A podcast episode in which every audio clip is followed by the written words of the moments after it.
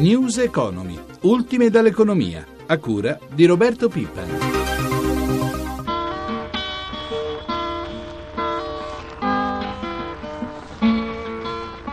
Siamo di fronte a un bivio, le cose stanno cambiando in meglio, ma da sole non bastano. La cartina di tornasole per il Paese è annunciare di fare delle riforme, e non solo quelle economiche, quelle istituzionali sono osservate con estremo interesse, di annunciare delle riforme, ma poi di metterle in pratica. C'è una grande apertura di credito dell'Europa nei confronti dell'Italia. Il ministro dell'economia Pier Carlo Padoan, l'avete appena sentito, è ottimista, ma bisogna completare il percorso delle riforme appena avviato. Buongiorno a tutti i nostri ascoltatori da Roberto Zampa. Ieri intanto è arrivato un deciso passo avanti per l'Electrolux, una lunga trattativa in serata si è conclusa a tarda ora, ha portato ad importanti novità. Ne parliamo subito col nostro primo ospite, si tratta di Giuseppe Farina, segretario generale della F I M C I S L. Buongiorno. Buongiorno, buongiorno a tutti i radioascoltatori. Allora Farina, ecco, di cosa avete discusso ieri al Ministero dello Sviluppo Economico? Sì, abbiamo discusso dell'accordo di produttività che deve accompagnare il progetto di rilancio, diciamo, delle attività industriali di Electrolux in Italia. Si è fatto un verbale di riunione con l'azienda e con il Ministro, nel quale abbiamo risolto i nodi, diciamo, appunto, dell'accordo di produttività, eh, eliminando, diciamo, le cose che erano più difficili e che non consentivano la chiusura, come quello del taglio dei salari, e abbiamo trovato una, sol- una soluzione sull'armonizzazione, diciamo, dei tempi di pausa con altri, diciamo, eh, miglioramenti che possano realizzare un incremento della produttività degli stabilimenti. E tra queste cose abbiamo messo anche una riduzione, diciamo, abbiamo accettato l'idea di ridurre eh, il monte ore sindacale, che era una delle richieste che ci veniva fatta dall'azienda. Nella vicenda, questo... mi dica.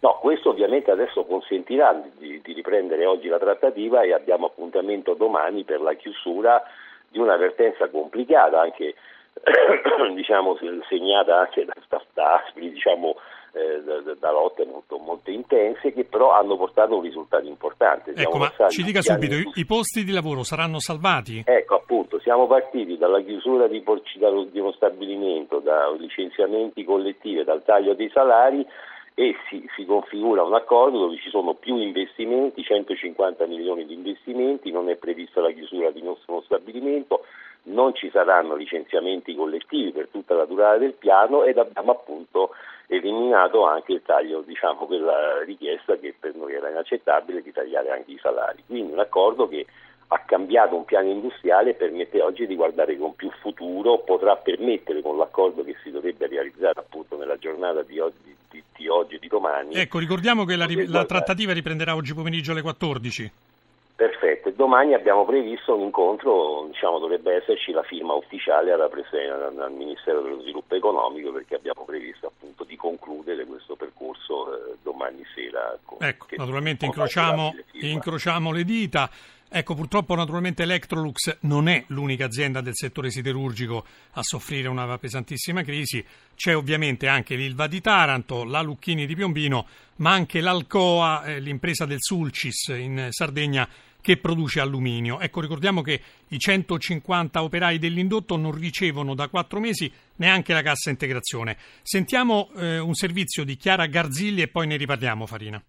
Sono ancora in attesa di avere risposte sul loro futuro. Il presente li vede fermi, bloccati in una situazione di totale incertezza. Ennesimo capitolo della vertenza Alcoa, cinquecento gli operai interni coinvolti, senza contare quelli dell'indotto. In gioco non ci sono solo le sorti della fabbrica di alluminio, ma la tenuta di tutto il polo industriale del Sulcis, la provincia più povera della Sardegna e del resto d'Italia. In regione a Cagliari, i rappresentanti sindacali si sono seduti intorno a un tavolo con il presidente della regione, Francesco Pigliaru. Il trenta giugno si avvicina, data a partire dalla quale l'azienda fermerà la manutenzione dell'impianto e si disimpegnerà dalla gestione. Ormai da una settimana intanto va avanti la protesta a oltranza organizzata da una trentina di lavoratori. Tende davanti allo stabilimento di Porto Vesme nessuna intenzione di allontanarsi. In ballo c'è la trattativa per la cessione della struttura, nella quale la produzione è ormai ferma da un anno e mezzo. Dall'assessorato garantiscono il massimo impegno a tutela dei lavoratori e la regione ha già chiesto al Ministero che la vertenza venga discussa ai più alti livelli istituzionali.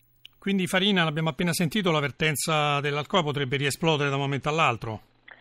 noi abbiamo questa data di giugno dove nei fatti, diciamo, si completa e si completa lo spegnimento delle celle, che quindi di fatto lo spegnimento degli impianti, e la trattativa che l'advisor insomma dovrebbe cominciare con le due ipotesi oggi in campo, che è quella più importante del fondo Glese e poi quella di un'altra società tedesca, però al momento sono solo chiacchiere, non c'è nessun piano industriale che è stato presentato, e devo dire che da parte appunto della Regione e dello stesso governo forse davvero è il caso di, di, di procedere ad una urgente convocazione. Beh, direi... perché i tempi stanno scadendo e le ipotesi alternative, diciamo, non stanno venendo fuori. Senta, andiamo a volo d'angelo anche sulle altre vertenze. La situazione dell'Ilva di Taranto? L'Ilva di Taranto giovedì prossimo, quindi dopodomani, abbiamo un appuntamento con il commissario dove dovrebbe presentarci il piano industriale, cioè un, un importante piano industriale che il commissario ha presentato, del valore di quattro miliardi di investimenti previsti, di cui il sessanta per cento sono proprio per completare i processi di ambientalizzazione che, che la stessa legge prevede. Eh, siamo in un momento in cui bisogna appunto concretizzare il piano industriale trovando ovviamente le risorse, quindi l'impegno importante è oggi capire come si recuperano le risorse, diciamo, con quali diciamo, strumenti si possono recuperare le risorse e per poter appunto approvare il piano e procedere, completare quindi questo processo. Rapidamente anche sulla Lucchini di Piombino.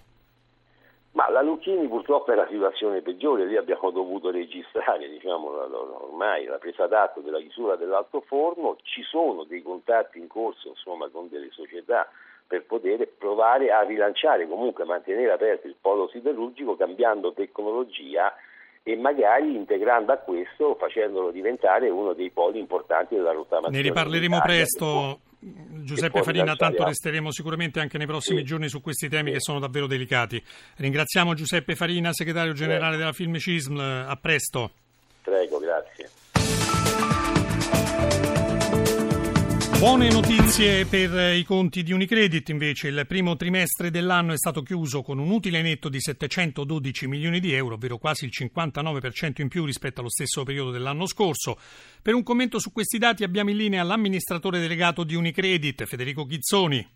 Sì, i numeri sono buoni, sono meglio delle attese del mercato, però a me le cose che mi danno maggior soddisfazione sono due. Uno, la ripresa del credito, quindi il nuovo credito erogato è in crescita anno su anno e anche trimestre su trimestre, questo fa ben sperare. E dall'altro lato il primo trimestre, credo dal duemilasette, in cui si registra una discesa del totale dei crediti in sofferenza. Un'altra notizia molto importante, perché questo potrebbe nel tempo liberare insomma liquidità, capitale eccetera, per avere spazio per ulteriore credito. Ecco, quindi non è solo il numero ma la qualità direi che lo accompagna. Sulle sofferenze c'è un meno uno virgola tre per cento su base trimestrale, ma sì. la ripresa è davvero arrivata? Ah, ovviamente un, un trimestre è troppo presto per definirlo già un trend, però è vero che veniamo da trimestri consecutivi di riduzione graduale della crescita, questo trimestre è in discesa, quindi io mi auguro che sia l'inizio proprio di una discesa costante. Potrebbe essere una strada magari di su e giù, ma credo che siamo sulla strada giusta e ripeto, questo sarà importante per ridare spazio in termini di capitale a credito nuovo. Facciamo il punto anche sul livello di prestiti a famiglie e imprese, perché le banche italiane, lei lo sa, spesso sono state accusate di aver chiuso i rubinetti del credito. Sì. Ma direi che qua ci sono notizie buone, eh, è vero che partiamo in termini di confronto da livelli molto bassi di un anno fa, però se prendiamo ad esempio i mutui casa, quindi a privati, eh, siamo quasi tre volte in più marzo duemilaquattordici rispetto al duemilatredici, con un'accelerazione diciamo da fine anno a, ad oggi. Il credito al consumo, per quanto i consumi siano bassi, sta crescendo quasi a doppia cifra e per la prima volta direi negli ultimi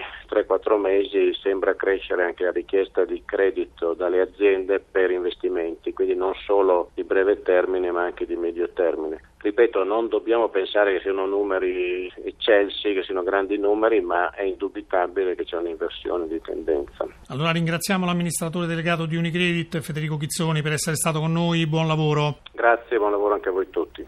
E ora i mercati finanziari, per sapere come stanno andando le borse asiatiche ci colleghiamo con la nostra redazione di Milano, Sabrina Manfroi. Le borse sono positive questa mattina in Asia grazie anche al buon risultato di Wall Street che ha toccato nuovi record soprattutto per il Dow Jones. In questo momento Tokyo sale di quasi due punti percentuali mentre Hong Kong più zero virgola trentanove per cento. Al momento quali sono le prospettive per l'apertura in Europa? Al momento le previsioni sono positive, oggi è atteso anche l'indice Z E W tedesco che sappiamo è molto importante eh, perché misura la fiducia degli operatori tedeschi. Si attende anche l'esito dell'asta sui nostri B T P. Sì, esattamente, B T P fino a sette miliardi e mezzo a tre, sette e trenta anni. Ieri l'asta dei bot con rendimenti in lieve aumento ma una forte domanda. Un flash su euro e spread. Per quanto riguarda lo spread viaggia a centocinquantuno punti base, il rendimento dei decennali resta sotto il tre per cento, l'euro è scambiato a uno virgola trentasette cinquantasette sul dollaro. Grazie Manfroi. Da questa mattina... Da questa mattina chiude per venti giorni l'aeroporto di Orio, Orio al Serio in provincia di Bergamo, il tutto per i lavori di ammodernamento della pista in vista dell'Expo duemilaquindici di Milano. Sentiamo Michela Coricelli. Un trasloco da record. L'aeroporto di Orio al Serio, il quarto in Italia, con i suoi venticinquemila passeggeri al giorno, chiude per rifacimento pista, un investimento di cinquanta milioni di euro, soprattutto per i lavori di pavimentazione e sostituzione delle luci con segnale e tecnologia L E D. Ma la vera sfida è di tipo logistico, perché per la prima volta in Italia tutti i voli di linea di uno dei principali aeroporti vengono trasferiti temporaneamente in un altro scalo, da Orio al Serio a Malpensa, che per venti giorni passerà da duecentosessanta a trecentocinquanta voli giornalieri. Alcuni voli merci saranno invece spostati sull'aeroporto di Brescia. Emilio Bellingardi è il direttore operativo generale di Orio. Un'operazione di questo tipo, di questa complessità, con queste caratteristiche non è mai stata fatta. Gli aeroporti che stanno alla top dieci nella classifica italiana hanno tutti soluzioni alternative. Noi purtroppo non le avevamo e quindi abbiamo dovuto organizzarci in tal senso, anche perché i nostri clienti, le nostre compagnie ci hanno chiesto di conservare al completo l'operatività dello scalo. Orio riaprirà il due giugno alle sei e quarantacinque con il volo inaugurale di una nuova tratta direzione Monaco. Gli eventuali disagi per i passeggeri, sottolineano i responsabili dello scalo, saranno comunque temporanei. Ancora Bellingardi. I passeggeri hanno acquistato i biglietti sul sito delle compagnie aeree e quindi sanno che i voli partono da Malpensa. Ci sono a disposizione dei servizi straordinari che vengono fatti, ma chiaramente il costo di posizionamento è a carico del passeggero. E a Malpensa si prevede il tutto esaurito. La nostra rubrica economica termina qui, ringraziamo Cristiana Faitati per l'assistenza al programma, una buona giornata a tutti da Roberto Zampa.